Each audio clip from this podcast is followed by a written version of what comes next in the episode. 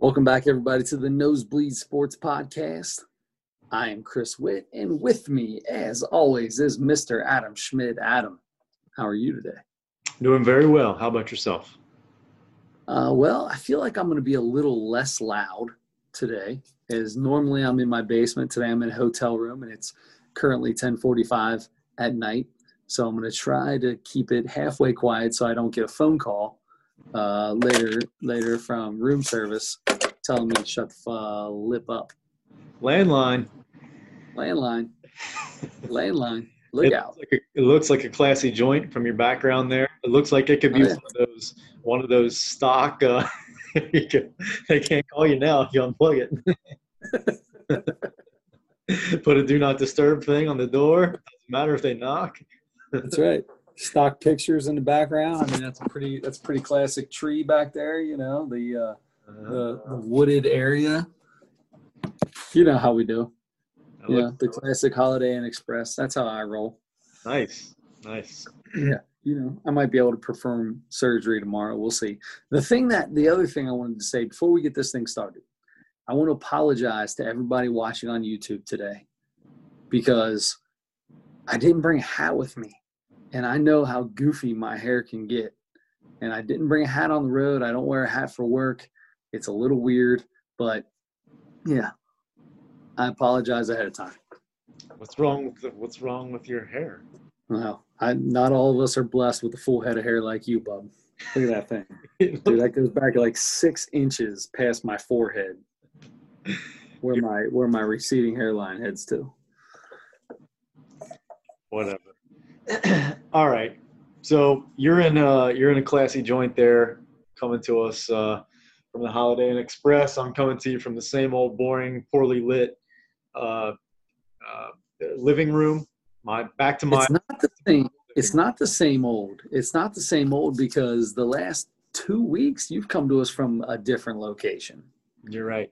You're right. I have. I'm I'm back home though, uh, and uh, I'm on, on- in the comfort of my own couch, even though it's not a very comfortable couch, and uh, just sit my my same old boring wall. The same old white background. Yeah, you right. can tell he's been at his at his woman's house for the last two weeks because very well decorated in the background, beautiful floating shelves, uh, picture frames, things Adam would never have in his house. Correct. On that note, let's talk about. Let's get into it. So we've got uh, we've got our Mount Rushmore quarterbacks. We've got uh, Reese Nicholson live at the Athenaeum, I believe, whatever that is. And then we want to get the the sports topic for today that we're going to get into is going to be something that's been going on here for a while. James Harden was traded to the Nets from the Rockets. Today, we're recording Wednesday night. Today was the first time it's he's three uh, Harden's three games in, but tonight's the first game with all three of their stars. So tonight against Cleveland, which I just found out since Kyrie's been gone for three, two years now, three years, three years now. Kyrie has only played in Cleveland one time. This is his second time playing in Cleveland since he's been gone four years ago. So, that being said, it went to overtime. They lost, but all three played. Kyrie, Kyrie, Kyrie, James Harden, and Kevin Durant. What do you think? Well, first of all, we should, and this is obviously a continuation from the discussion we started talking about last week uh, when we found out, like an hour before we went on or something like that, that James Harden had been traded. And so we, we got to see a couple of his games where, where it was just he and Kevin Durant. And they won. I think they won both of those first two games that Harden played with Brooklyn. And both of those guys played very well. Um, they their normal numbers. Kevin Durant looks terrific. It looks like he is. Oh, it, it looks like uh, Kevin Durant is his old self. It looks like he has not missed a beat. Um, and he's 100% healthy, I think, because he looks so good. He's run the floor. He's cutting. He's he's doing everything you would think a guy that had such a catastrophic injury wouldn't you know would be apprehensive about doing when he first comes back and starts playing games. He looks fantastic. James Harden looks suddenly re- rejuvenated since he got. He looks like he lost weight. I think he was wearing a fat suit in Houston. I think he was wearing a fat suit. I've seen so many things on Twitter and all kinds of stuff. Somebody posted pick a picture, like a split picture of his last game in Houston and his like pre-game first game in Brooklyn, and it does look like he lost 30 pounds in two days or something like that. Hey. Looks like a totally. So we know that we know that Harden dropped a ton of weight uh, last year in between that COVID layoff, right? And got in phenomenal shape. Uh, so I I believe he was in great shape. It's probably the way the jersey's moving on him or something like that in those Houston Rockets pictures. But Harden and Durant were laughing, having fun. They looked like they they looked like they belonged together they could win the East, just the two of them, the way it looked. They looked tough. Tonight, you got Kyrie back. And they, it's funny because they played, it was double overtime, as a matter of fact. James Harden and Kevin Durant both played over 50 minutes, and Kyrie played 48 minutes, over 48 minutes. So, and they all, the three of them easily led the team in minutes. Jeff Green is playing that's the thing. They gave up just about all of their depth uh, in bringing these guys in. So, but, but think about this: by giving up all of that depth, right? You now have three stars, hmm? three studs. You're guaranteed to have at least one in at all times. It's not like other teams that may not have one of their two stars in at any given time. They will there is no point in any game that all three of them are going to be sitting out unless they're up by 150. Yeah, and they'll have plenty of those games too, I'm sure. Um, oh yeah. But those guys played that many minutes in this game, and they lost by 12 to Cleveland, who's who's had a really good start to the season. Um, but it still feels like they are they've got to be considered one of the bottom, at least in the bottom half of the league by the end of the league or by the end of the season. You would think that that things will even out and they kind of play to the back of their basketball card and and um, and they'll be where they've been the last since LeBron left. Um, so got uh sorry sorry i just moved because i feel like i feel like i was being too loud over there so i feel like that was closer to where the person on the other side of the wall's bed might be. So i moved it down to the other side. That's very considerate of you uh, I, I appreciate that. The so harden had a triple double another triple double he only scored 21 points but on this team, you're probably going to see that. You're probably going to see one of these three guys every night get 20, 22, 23 when they would normally average 28, 29, 30. All three of those guys can average 30 points easily a night. And there might be a few nights this year that we see three guys get 30 points on this team. Yes. It might give you 90. Um, and they're going to have to. Going back to that depth, that point about depth, you know, Jeff Green is starting for them. He played 45 minutes tonight. Uh, and DeAndre Jordan, who, you know, they had Jarrett Allen, and he was kind of the young, the younger guy who can play more minutes, who was probably going to be taking over and uh, you know playing a lot more minutes. And DeAndre Jordan was coming off the bench and was going to kind of, you know, fill in rebounding and defense in the post uh, against other teams' bigger players, but he is now starting. He's now back to starting for them, and he's going to have to play a decent amount of minutes. Um, you know, they've got Joe Harris coming off the bench, one of the best shooters in the league, so he he should flourish. Joe Harris should flourish. He's he should still get plenty of looks. I think um, he might he might get a few less touches a game or something, but um, he should be wide open a lot. He should. He should be wide open. And the three, the big three, Harden, Kyrie, and Kevin Dur- and Durant, even though their points may drop, you're going to see all of their assists go up, every one of them, because every pass that they've made in the past to a secondary player that the shot was missed, that shot's going in 65% of the time to 75% of the time now because you've got three of the best scorers in all of basketball. That's right. And this was, like you said, James Harden's third game in Brooklyn. So this is his second triple double in the three games uh, that he's played. So, because he had 12 assists tonight, uh, Durant had eight assists. Durant was two assists away from a triple double. He had 38, and Kyrie had 37 in his return back after however many games he just missed for personal reasons. I still don't know exactly what they were, but um, but you know, so total they had what 75 uh, or yeah, so they had nine. Hold on, they had they had 96 tonight together. So um, there you have. I mean, that, that, you're going to get that a lot. I mean, 90 doesn't sound all that far off. I mean, it might happen more more often than I even thought. Maybe every single night. Maybe every night, but is whatever. So unfortunately, I didn't get to watch the game. But was adding Kyrie did that add a different element to the way they were playing to make them not be able to stop. I, I mean, I, I, don't think I don't feel like Kyrie Irving would make you a worse defensive team, um, but maybe you're just not as good a defensive team when you have. I mean, Kyrie is, is a score first guy. James Harden obviously is a.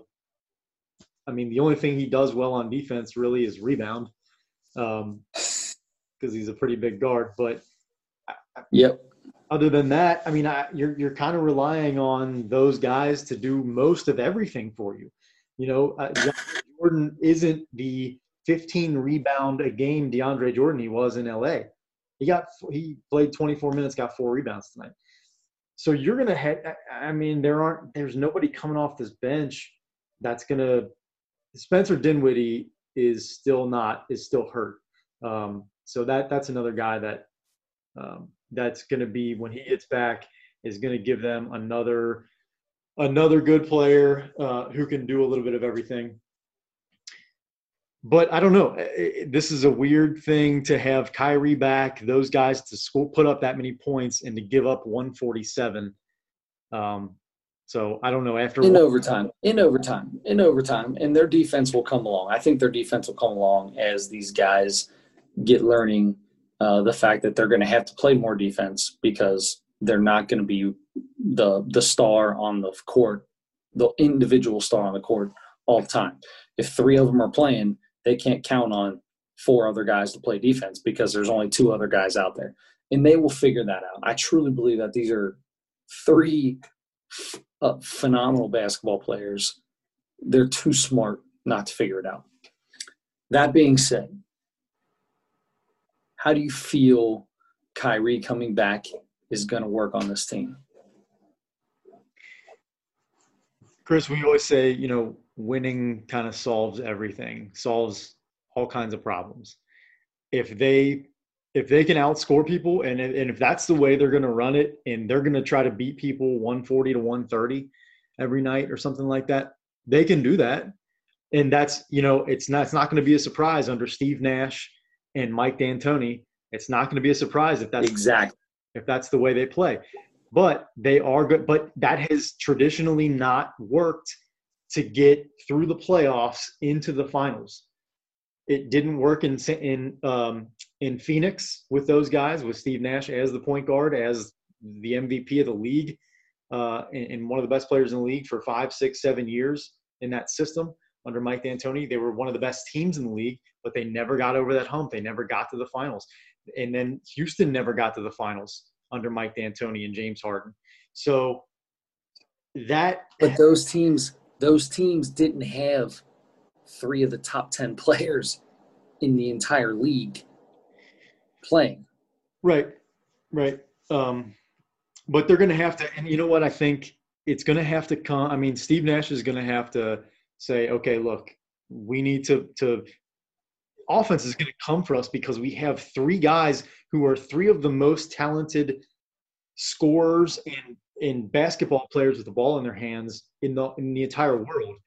That's going to come naturally. Like I I don't even know that you have to worry about worry about the offensive end. Honestly, I, I think you almost focus a little bit more on what you need to do on defense, put together schemes each night for whoever you're playing, and try to get guys to to you know be convinced that guess what these three guys get to get out and run if you get defensive stops and you get rebounds and quick outlets and steals and stuff like that. I mean, that's how every team that runs and gets out in transition most of the time those teams are good defensive teams because that stuff starts on the defensive end.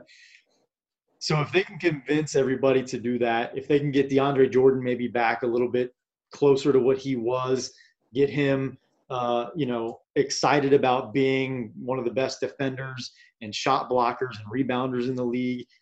Even if he doesn't get back, and he probably won't get back to where he was, but if he can get back to giving you 10 points and 10 rebounds a game, and you can kind of count on that and, and getting a, a, a couple of blocks a game and changing, you know, eight, nine, ten shots around the rim and making teams shoot mid-range jumpers and stuff more often. If they can get him to do that, and then you get you still have Kevin Durant. Remember when Ke- the first year Kevin Durant got to Golden State, he was for the first half of the year was leading the league in block shots per game because they got him, they convinced him to lock in defensively, and he's an athletically gifted guy. He's 6'11 or whatever, and his wingspan is 22 and a half feet long or whatever it is. And, and he can be a great defender when he wants to be. And, and same, Kyrie Irving's one of the quickest guys in the league, and James Harden is one of the one of the really kind of one of the smartest players in the league. James Harden was was in the top ten in steals last year. Right, eh, eh, for a guy known for not playing good defense or not playing hard on defense, that's pretty good you know, because he, right. he's a, I feel like he's a step or two ahead of everybody else. And that's what makes him such a great scorer. If he applies that on both ends, I think this team could be a, a really good, a, a, at least a good defensive team. They don't have to be the best defensive team in the league at all. They don't even have to be close to that. If they're in the top third or something, if they're the 10th best team, defensive team in the league, they're going to be the first or second best offensive team in the league, probably. That's a pretty good formula right there. Okay, so Kyrie's back. Kyrie missed seven games. Seven games due to family and personal stuff. NBA fined him fifty thousand. He was fined more money by his team. Is this in, in reality, outside of the basketball things, is this gonna work? Uh, long term, I'm going to say no. I think it can work for a year. I think it can work for this year, maybe next year. Beyond that, I don't have much hope. Because so I, is Kyrie the odd man out then? Well, I mean, uh, contracts, money is going to have to do with how that all works. They're going to have to figure that out. But um, it seems like the guy who's had I don't know. That's hard to say because I mean, the things in, in, Houston is playing on TV right now, and before their game, they had a little thing where John Wall and DeMarcus Cousins, two other stars in this league, former stars, um, and we'll see how they do because they're they're the two best players in Houston now. Um, spoke openly to the media about the disrespect that James Harden had on their team, to their team, to their teammates, to them. Usually, especially in the league now, the I'm going to call it the LeBron era league, where the stars are friends. It's not just it's not just your team is your family, the league is a family. That's right and stars usually don't speak out like that about each other in the media. There are probably plenty of guys in the league that don't care for each other, don't like each other that much. Chris Paul has had all kinds of issues with guys, and he, he does his little you know mind games and stuff like that during games, and he's had trouble with some teammates and stuff like that. And so has Kyrie Irving, and so has James Harden, and so have some other guys who have played in All Star games in this league. Um, but for the most part, they don't speak in the media just openly about this guy was disrespectful. He was coming in being, you know, criticizing people and, and coming in late, not caring about anything and not giving any effort and, you know, being careless and all that kind of stuff. It was surprising to hear that. So, so let, I'm going to say, let me tell you what, probably the, the odd man out because it doesn't even feel fair to say this, but it kind of does because I kind of feel like he does this to himself. It feels like if there's going to be a problem with anybody, it's going to be with him being being unhappy and wanting to change things or something. If if things go south, if they lose two or three games in a row, and you start hearing people comment and, and you know being you're going to hear things. This is this is the going to be the most watched team in the league, the most closely followed and scrutinized team in the league for the rest of the year, no matter what. And, and good for that's good for LeBron. That's good for a couple of these other teams that are the top um, of the league. They're gonna they're not gonna have to worry too much about those distractions because everybody's eyes are on Brooklyn right now. So yes, I'm gonna say to answer your question, Kyrie's probably the guy out, but James Harden over the last few years has had those troubles too. We'll find out when things don't go well for a week or two. We'll find out when the Lakers beat them in the finals. and at that point in time, Harden will be the one that's out for two reasons. Number one, his contract, he's got his, the years on his contract are less than where than what KD signed a brand new contract. Kyrie signed a brand new contract when they came to to Brooklyn. Harden Harden's going to be the odd man out for that reason and the fact of what you said about Boogie Cousins and and John Wall. I think the respect factor for Harden is less than the other two. And this is hard for me to say because, and I like Kyrie Irving. I think Kyrie Irving is, like I've said it a million times, I think he's the best finisher at the basket in all basketball. He might be the best clutch shooter in the entire in the entire league. Like if there's a last second shot that I want taken on that team, it's Kyrie Irving over Kevin Durant. Oh, well, definitely over James Harden, but over Kevin Durant. I want Kyrie Irving taking that shot. I that's me personally. And I do not like the stuff Kyrie has been doing. But I want to break. I, I, I've been thinking about this all day today. I saw something yesterday, and Kyrie Irving is known and in the media, especially lately, the ridiculous stuff he says. He, he gets himself in really bad situations with his words. And part of that could just be the fact that he doesn't know how to express himself, right? Some people are aloof, some people have some issues. That's Kyrie. This man, over just over the last year, has donated $323,000 to Feeding America he partnered with City Harvest to make sure that 250,000 meals were distributed to, to New Yorkers that couldn't get that, that that were hungry and starving in the city of New York. Partnered with Nike to donate 17 pallets of food and masks to the Standing Rock Sioux tribe. Committed 1.5 million dollars to the WNBA players who opted out of last year's regular season. Paid off nine students' tuition at at at, uh, at Lincoln University, uh, and and no matter how you feel, he bought a house for the family of the George of George Floyd. And I don't care how you feel uh, politically or whatever about that whole situation. It's something that means something to him. If something means something to you and you have the ability to do it, do you do it? Yes or no? Some people do, some people don't. Kyrie had the money, the money to help someone out for a cause that he believed in. Whether you believe in the cause or not, that's not the point. The point is this man does a lot and he never talks about any of it. None of it. He'll never post, he'll never say a word about any of it. And I kind of feel bad that this dude is just getting his head kicked in lately over something that he's been struggling with since since last season. His personal issues and his mental state has not been right since this George Floyd and all this other stuff happened last year. Mm. I think Kyrie's going to be fine. The more I think about it and the more I read into this, I think Kyrie be fine. It's James Harden that I'm worried about. Really?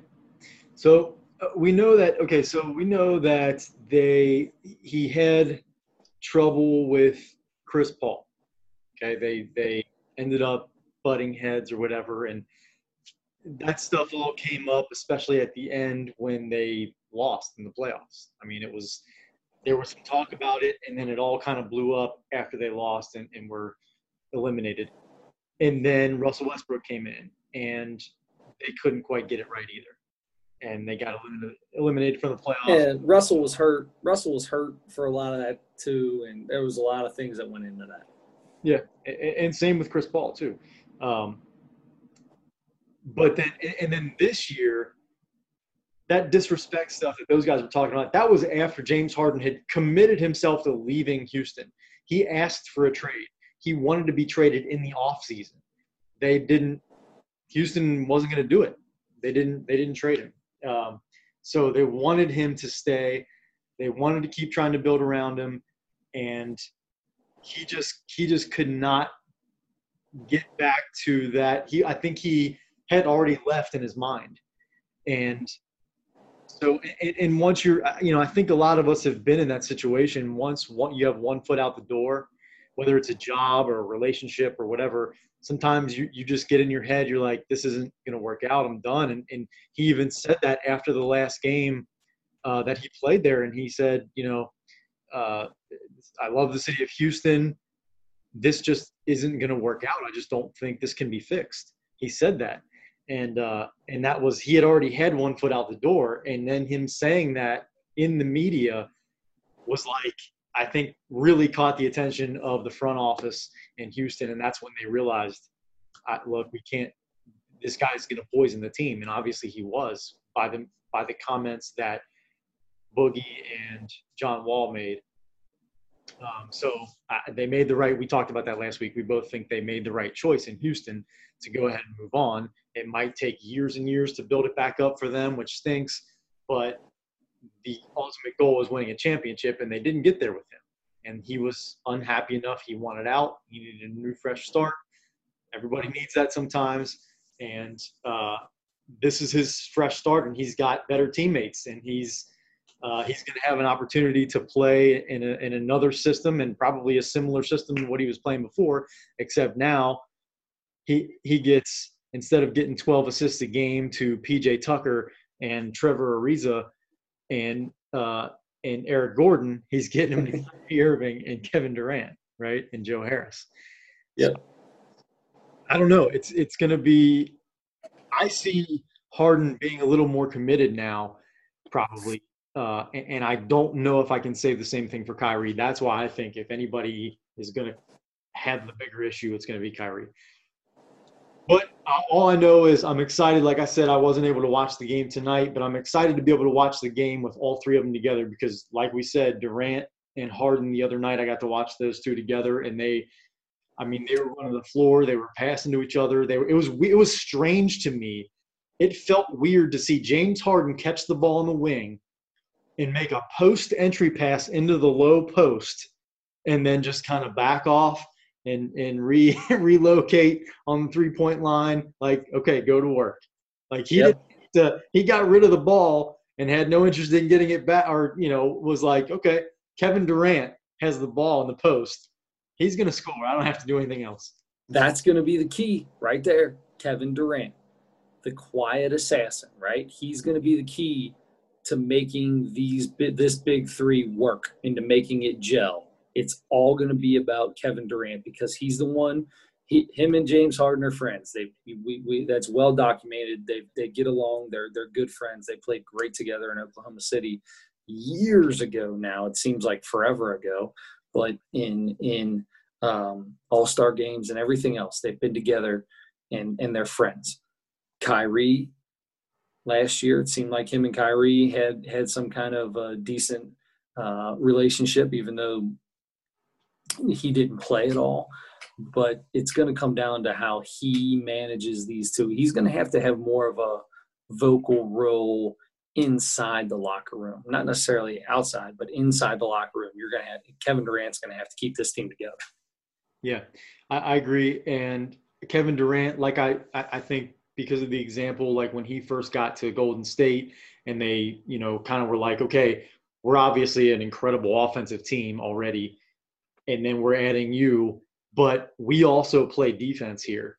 And this is what we expect of you. And so I think getting that treatment when he got there, I think now it's his turn to take that and kind of be, like you said, be the one vocal about, okay, guys, we're obviously, we don't have to, uh, to, to Kyrie's point in the offseason, probably don't even need a coach because we can do, we can, we're all intelligent enough and skilled enough to score whenever we want, however we want. We have three different guys that can get, that can get buckets every single trip down the floor.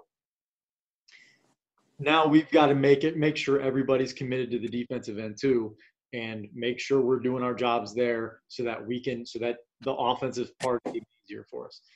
Yep. All right so i feel like i feel like we got all our kyrie and and, and brooklyn that stuff out of us so let's get into the fun stuff the fun parts of the podcast mm-hmm. let's do it you got to pick both the mount rushmore and the comedian for this year the Mount Rushmore you chose all time great quarterbacks, which, holy cow, all time great might be the most difficult thing in the world. But I'm going to let you go first and tell me all about your all time great NFL quarterbacks because I know you have plenty of reasons why. this is this is hard because number one, football is a distant third, maybe not even third, uh, as far as favorite sports. You know, I, I can I can sit there and look at pitchers' numbers and shortstops and left fielders and first basemen and, and catchers all day long. I can look at point guards and centers and, and shooting guards and rank those guys and look at numbers and all that stuff, and I love it. Football is a game I've never played. It's a game I've watched my whole life, but it's a game that I, I have not been quite as into as those other games. So I I feel less qualified to talk about this, but I did think it was going to be fun because I thought this one was going to be kind of hard. I thought this was going to be more of a challenging one, and um, although there we've done some ones that were more fun, I think this one was going to be more challenging, and I was kind of interested to kind of look into these things a little bit and see. So I have picked three. I picked three on my Mount Rushmore, and I've got on the spot. I'm going to have to pick a fourth. You're pulling a Chris. Pulling a Chris, and this is tough. This is I, I love it. I have no idea who my fourth is going to be, but I'm gonna I'm gonna give you right up front.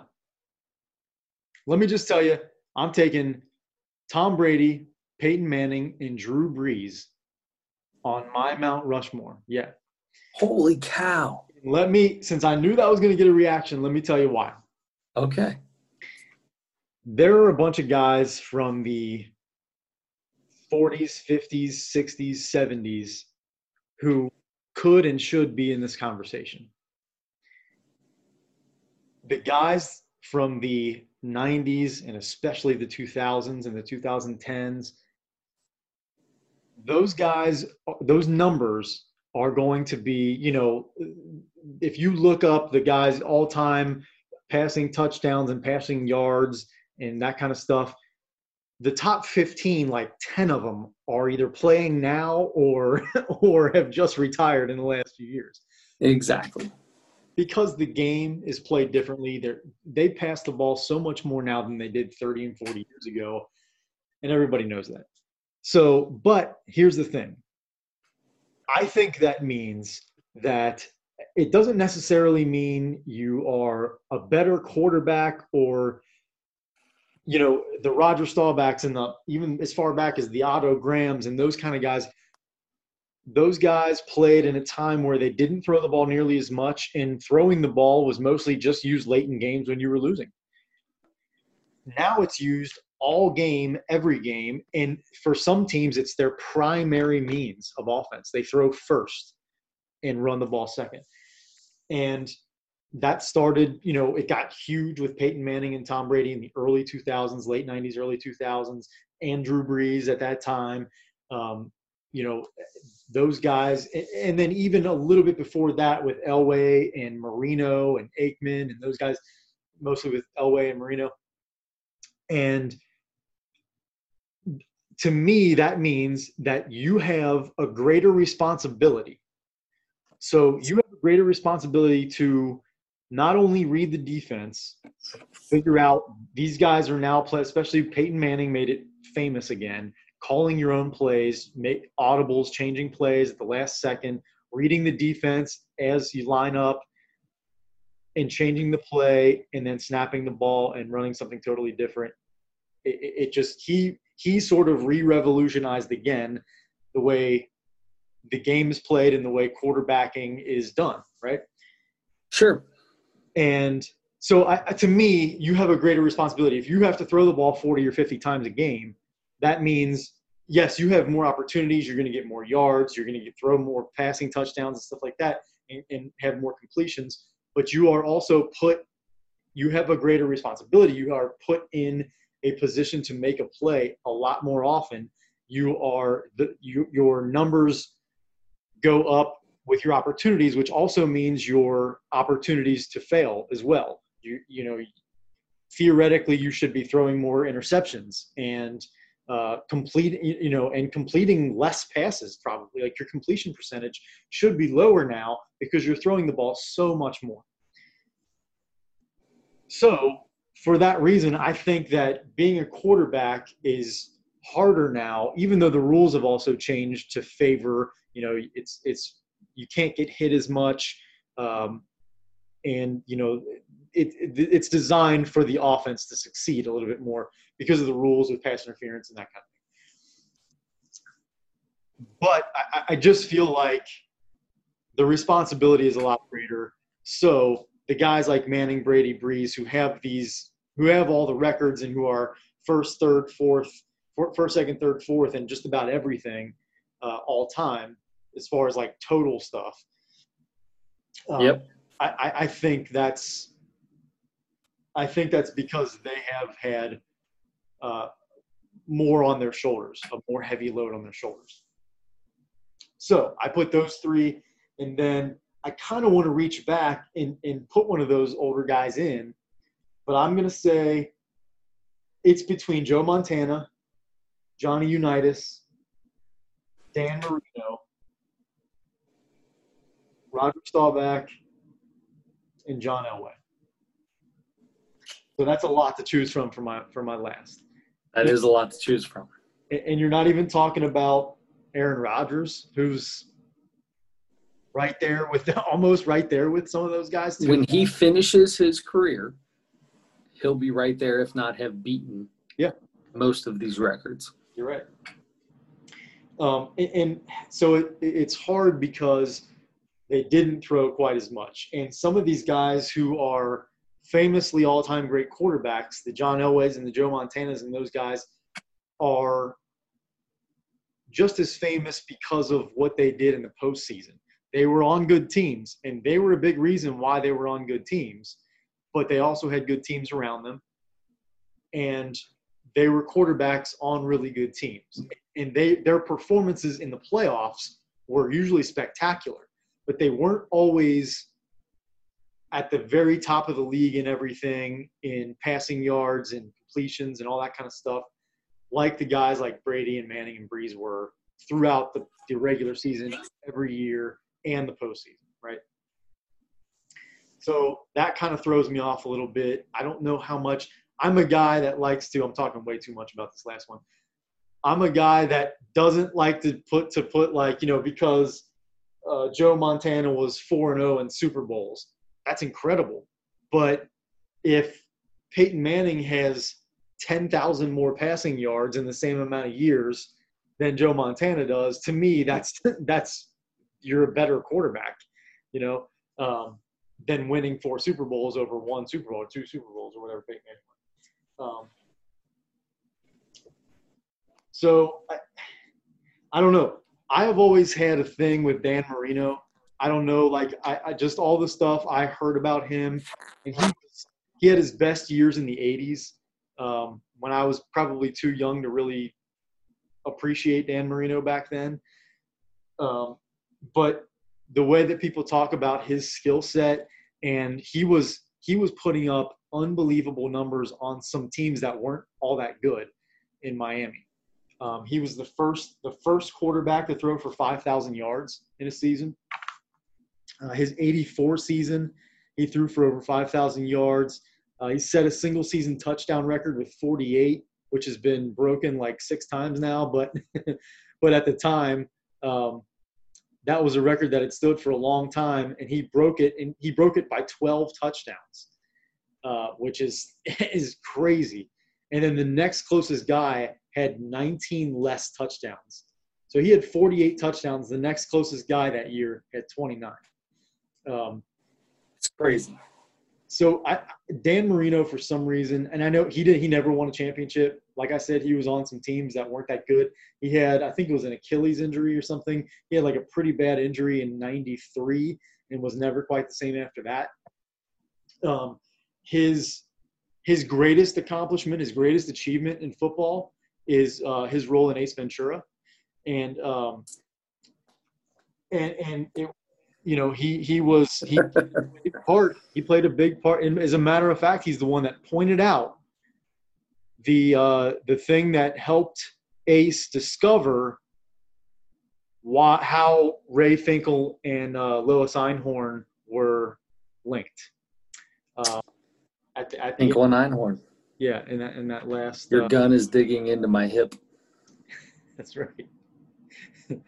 uh, what's, what's the matter, Ace? You want me to read you your rights? So anyway, so I'm going to go ahead and put for his role in uh, because he was so good. From what I understand, it was like he had like a zero, like a three tenths of a second release or something like that, which was like unheard of at that time. Way over top. Like yeah, he was he was he was fantastic skill set wise. Um, and he, I think if he didn't get hurt and if he played on a little bit better team, he would have been even better. And we would be talking about Dan Marino's an easy, an easy one in there. So I'm taking him as my fourth guy. Let's see yours. So I'm starting with Johnny Unitas. Yeah. Johnny Unitas was a four-time MVP. Johnny Unitas was there was no other quarterback like him in his era. He was so far, so, like we talk about these quarterbacks now, and you got Brees, Manning, uh, Brady, Rodgers, and they all are breaking these records of of Favre and of uh, uh, Dan Marino and all these old, you know, old timer records. We talk about all these guys, but they're they're all doing it together, right? Johnny Unitas was head and shoulders above everybody else. So I put Johnny Unitas in there because of how he was in his era. Um, I put Dan Marino in there because he held because in his era he held every he literally set the bar for what the new quarterback is now 30 years ago dan marino like you said, everything about his passing record, his touchdown record, is all the records he held for years. From there, there's so many quarterbacks. So I broke my next two down strictly by the thing that that quarter, quarterbacks are the ones who have the ball in their hand and more than anybody. So I, I went by the the quarterbacks who have the most who have the most Super Bowls, and I went with Joe Montana and Tom Brady. So Tom Brady, Joe Montana, Dan Marino, Johnny Unitas. And I'm going to tell you right now, to keep Brett Favre off of that list, to keep Peyton Manning off of that list, is as hard as it can be and I love Drew Brees more than anybody in the entire world. Probably the most accurate quarterback to ever set foot on a football field. But he played with Manning, with Brady, with uh, even with Favre for a while, and with these other guys. And you know, unfortunately, he he couldn't set himself apart in any way. Whereas Tom Brady did by winning six Super Bowls, maybe a seventh. Or has he have seven? I don't know how many Super Bowls. The guy's been in 14 conference championships in 20 years or something. It's so stupid. It's not even funny. Yeah, he's got he's got six championships. Drew Brees is first all time in completions, first all time in yards, second all time in touchdowns. He, to your point, he played same era with all those guys, and he is right. So you got to find the thing that sets sets yourself apart from everybody else, right? Well, in Dan Marino's era, there was no quarterback who had. Well, there was. It was it was Joe Montana. Mm-hmm. So they both make it. Johnny Unitas makes it because there was he was a game changer. If I could have five, would I put a, a Peyton Manning? Peyton Manning was Peyton Manning was a better quarterback than Drew Brees. Yeah. Drew Brees is my favorite quarterback of all time. If it was my personal Mount Rushmore, Drew Brees would be on there. He's my favorite quarterback of all time. He's just on that. He's he's he's just a hair below. He's with he's with Brett Favre, Peyton Manning, and him in that next tier. And then you've got underneath him, you've got Staubach, you've got Roethlisberger, you've got Namath, and and and um, no. who else am I missing? Huh? Elway. Elway. So there's there are those guys there, but they're just not. And, and you know who else doesn't get enough um, enough props in this is a guy who made it not just to four Super Bowls, but four straight Super Bowls. Jim Kelly. Jim Kelly should be talked about in a, in something like this. Yeah. I if he if his luck changes and he won those four straight Super Bowls, he might be talked about as the greatest quarterback ever. Well, then do you do you talk about the guy who played against him in two or three of those, Troy Aikman? Yeah, Troy Aikman. Yeah, I mean, I guess, but it was only two. Jim Kelly made it to four straight. Brother, that's ridiculous. That's fantastic. That's very, very good. Those Bills teams were great. We, this might be the next time you see uh, this year. Might be the next time you see a Bills team go to the Super Bowl. That's that was going to be. All my, depends on if if Patrick Mahomes plays or not. Yeah, right. You're right. Um, that was gonna. I was gonna ask you your favorite all time. Like, forget about numbers, forget about all that stuff. But you said oh, Drew Brees by yeah. far. Drew Brees. Peyton Manning, far. Peyton Manning, pretty easily my favorite. Drew Brees is the most accurate quarterback I've ever seen in my entire life. I remember when he was with San Diego, he was in a Pro Bowl. And it was him in the, the in the Pro Bowl, one of the games they played was this thing where they had these big targets moving back and forth and you had to throw balls and things and and the balls had blue chalk on the end of them and it came down to him and Peyton Manning, and he beat the brakes off of Peyton Manning at the end of that. He hit, he was hitting bullseyes, dead center, thirty yards, forty yards down the field, in the time, you know, and it was timed. It was amazing, and uh, he's been like that his whole life. That's why his completion percentage is so high. That's why he's got so many completions, therefore yards, therefore touchdowns. It's it is what it you know. It all comes together. And man, that offense, they always put two or three really good receivers around him, and they they had they just filled the field with receivers and threw it down the field, and he. Did they did they really do that, or did he do what Tom Brady did and just make receivers unbelievable? Yeah, Tom Brady made Tom Brady made a lot of receivers money because after they left New England, you never heard of them again. Outside of um, outside of Randy Moss, who was his best receiver? Deion Branch. Um, I was trying to think of who early on. I'm try- I'm thinking somebody else, um, or maybe maybe Deion Branch is who I'm thinking of. Somebody, somebody in those first few years. Um, I feel like there's somebody I'm I'm thinking of that I can't think of his name. but anyway, Randy Moss. Either way, Randy Moss was definitely his best receiver he ever had. Um, and yeah, he had Wes Welker. I I don't know what would have happened to Wes Welker if he played if he played with Drew Brees. Might have been the same thing, but that's too. That's too. Yeah, no, no, but that's different though. Wes, well, I'm talking. Wes Welker is a possession receiver, right? So that's just the best hands that you've ever seen, right? It's just a dude that that gets open and has unbelievable hands. I'm talking about a guy who can get up and make plays. That year with Randy Moss, when they went 16 and 0, that year with Randy Moss, what was it? They were they were 17 and one over the when they lost in that Super Bowl against the Giants. That year with Randy Moss, you it showed what would happen if the Patriots ever put a real number one wide receiver with Tom Brady. Tom Brady was breaking records, single season records that year because that's how good he is. 50 touchdowns, 50 touchdowns that year or more, I think 50, maybe 50, 51, 52, something like that. I think it was 54. 54. Yeah. that was a crazy year. That was incredible to see who might be the best wide receiver to ever play with the best. I think everybody pretty much considers Tom Brady the best quarterback ever now. Uh, yeah. So pretty interesting to see. Kind of like the uh, greatest catcher and greatest second baseman playing on the same team at the same time as well uh, of all time. So anyway, there you go.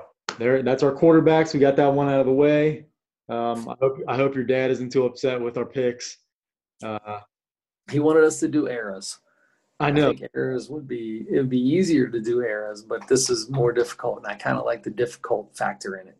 Yeah, eras eras would be fun too, and that it brings me to what we're gonna do next week.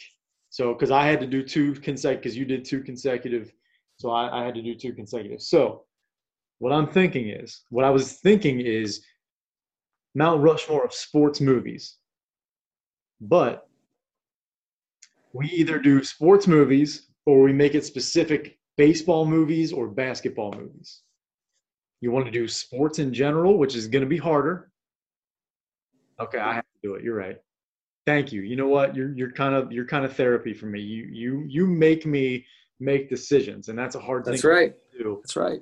I'm not doing it.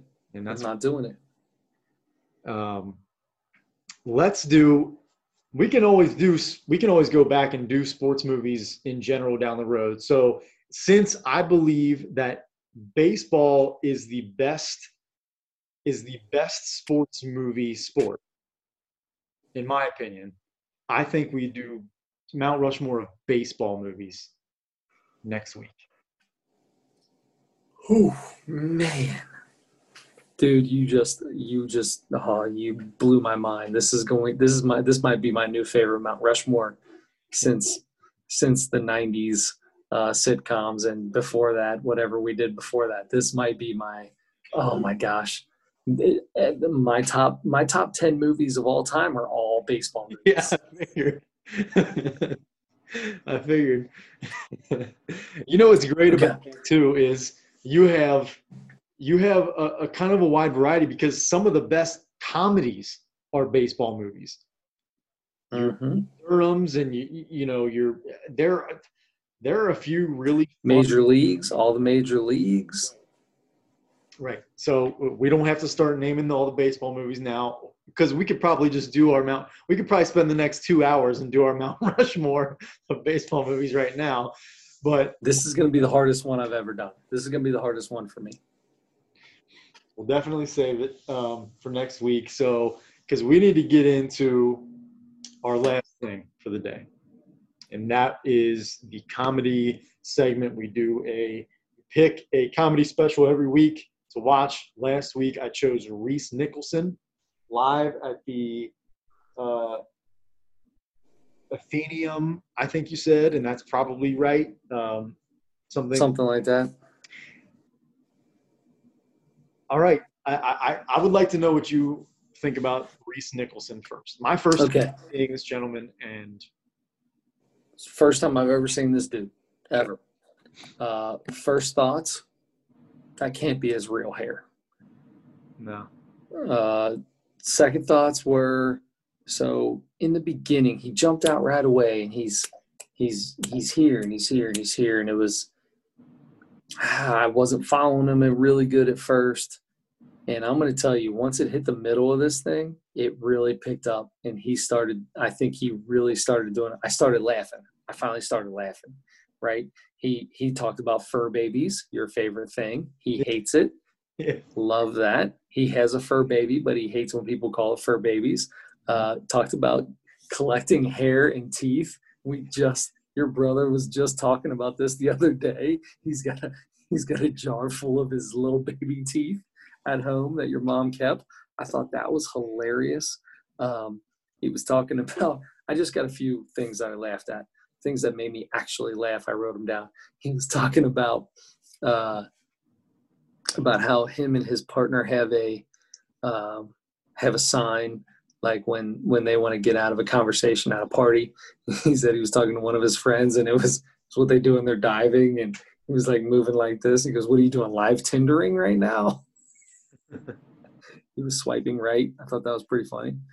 Um, then he went to the uh, when he went into the when he went into the sex shop. That was super funny. Ooh, he thought he was he thought he was pretty uh, promiscuous, and he found out he was pretty bland. Said, Ooh, boy, Ooh, I hope that never happens to me. and he saw a wall of fists. Ugh, that was pretty funny. Uh, let's see, there's two more. Um, the, the Lady and the Tramp reboot. his friend who caught his parents. Uh, and then, uh, what does it say? Oh, when him and his, uh, him and his significant other were uh, getting frisky over Skype. And he was checking his significant other out. And he said, but then down the bottom corner, there's a little rectangle that had me in it and he was trying to close out the picture of himself and it just blew up and it froze. I laughed really hard at those. So I gotta say, man, I was surprised when this started. I was like, this is gonna suck. This dude's not even very good. First 10, 15 minutes, wasn't into it. And it was funny. I started cracking up. So I'm gonna go, I'm gonna give him like a three points, 3.8. It was pretty good. Wow, that's a good score. And I'll tell you what, that's you said exactly what I what I think about it. Exactly what I was going to say. Um, I felt exactly the same way that it, it started out. I'm like, whoa, whoa, whoa, whoa, whoa. That's you're talking too fast. He has an accent, so it's it's you, you know it takes a little bit more to, to like a little bit more focus to really pick up everything he's saying. So that you had to adjust to that a little bit the first few minutes and I, I was like, okay, all this energy really right up top. It's going to be like this the whole time. All right. I put the subtitles on. Did you? Yeah. I didn't even think to do that. Yeah, I should have done that. Um, I usually don't like when the subtitles are on, and I've dated people before who have subtitles on all the time, and I'm like, come on. Only, only when there's British people, or uh, that's the only time I use subtitles. I got you. That makes sense. Um, so I'm like, man, this is great. And you're right, not his real hair, wearing tons of makeup. I'm like, this this dude is. I don't even know what this guy really looks like because he has got layers, layers of fake stuff on. But um, I had to look up if he was a male or a female. I wasn't 100 percent sure, and then I found out. Okay, if you watch the whole special, okay, yeah, he's a male. Right. Yeah, yeah. And he even makes makes a joke kind of early on about. Uh, uh, gender. Oh yeah, uh, something about he was at a gender reveal party or something. Still, still haven't had mine or something like that. Crossed his fingers. um, but yeah, I, and I was the same way, man. But once it, once I got accustomed to it a little bit, to his energy and to to picking up, you know, everything he was saying and stuff like that. He is. He's funny. Um, so I was the same way, and I'm I'm giving him a, I'm giving him a three point four. 3.4. Because the first couple minutes, I'm like, all right, this guy's like a two or something, maybe. And then hung in there with it, and uh, it was worth it. Guy's pretty good. I enjoyed it. I thought it was good.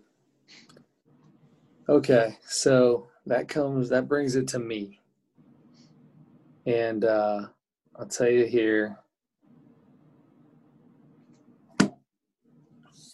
I was on Netflix and uh, this is going to be a little long. All right. It's an hour and 37 minutes.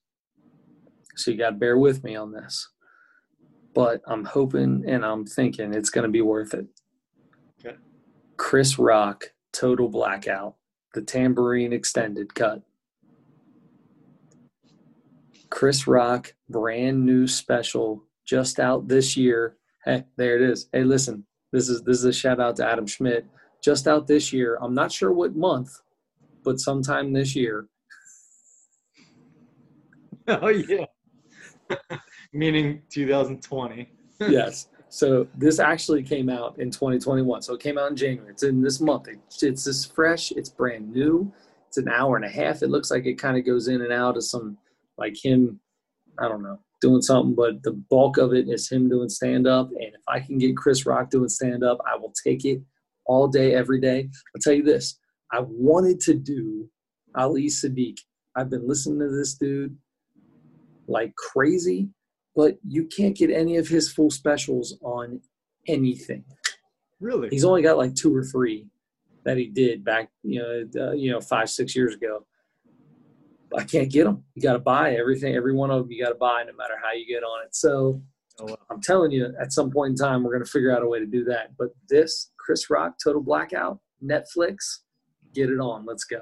I'm so happy. That was I had that written down because that was going to be mine next week for sure.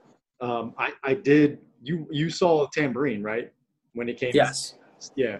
So, but this is I I saw this last week or whatever. I'm like, oh my gosh, yes! It's it's even if it's the same jokes for some of it or whatever. It can't be though. It says extended cut, so I assume that it's extra.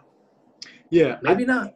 I'm well. I was thinking that it was. Yeah, I was thinking it was the whole the Tamborine show that they released a year ago or whatever, but plus more. You know, some of the stuff that they cut out of the original one. So maybe we'll see the full Tamborine plus another 30 minutes of extended stuff. Yeah, even if it is Tamborine, we didn't do that one, so I'd be fine with hundred going back over it. Hundred percent. Love Chris Rock. Um, yeah, I'm I'm excited. I'm very very happy that you picked that.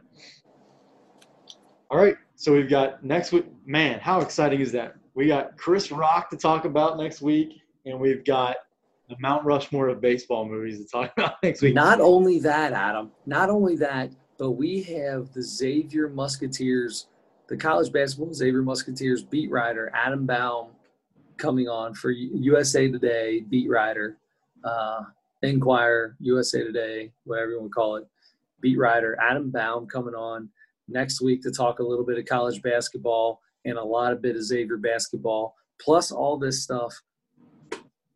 It's going to be fun.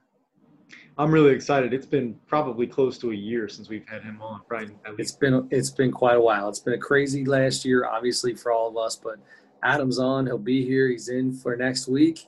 Uh, hopefully Xavier will play a basketball game on Tuesday of next week because they'll have been off for 16 days before they play their that game um, due to COVID inside them and other programs.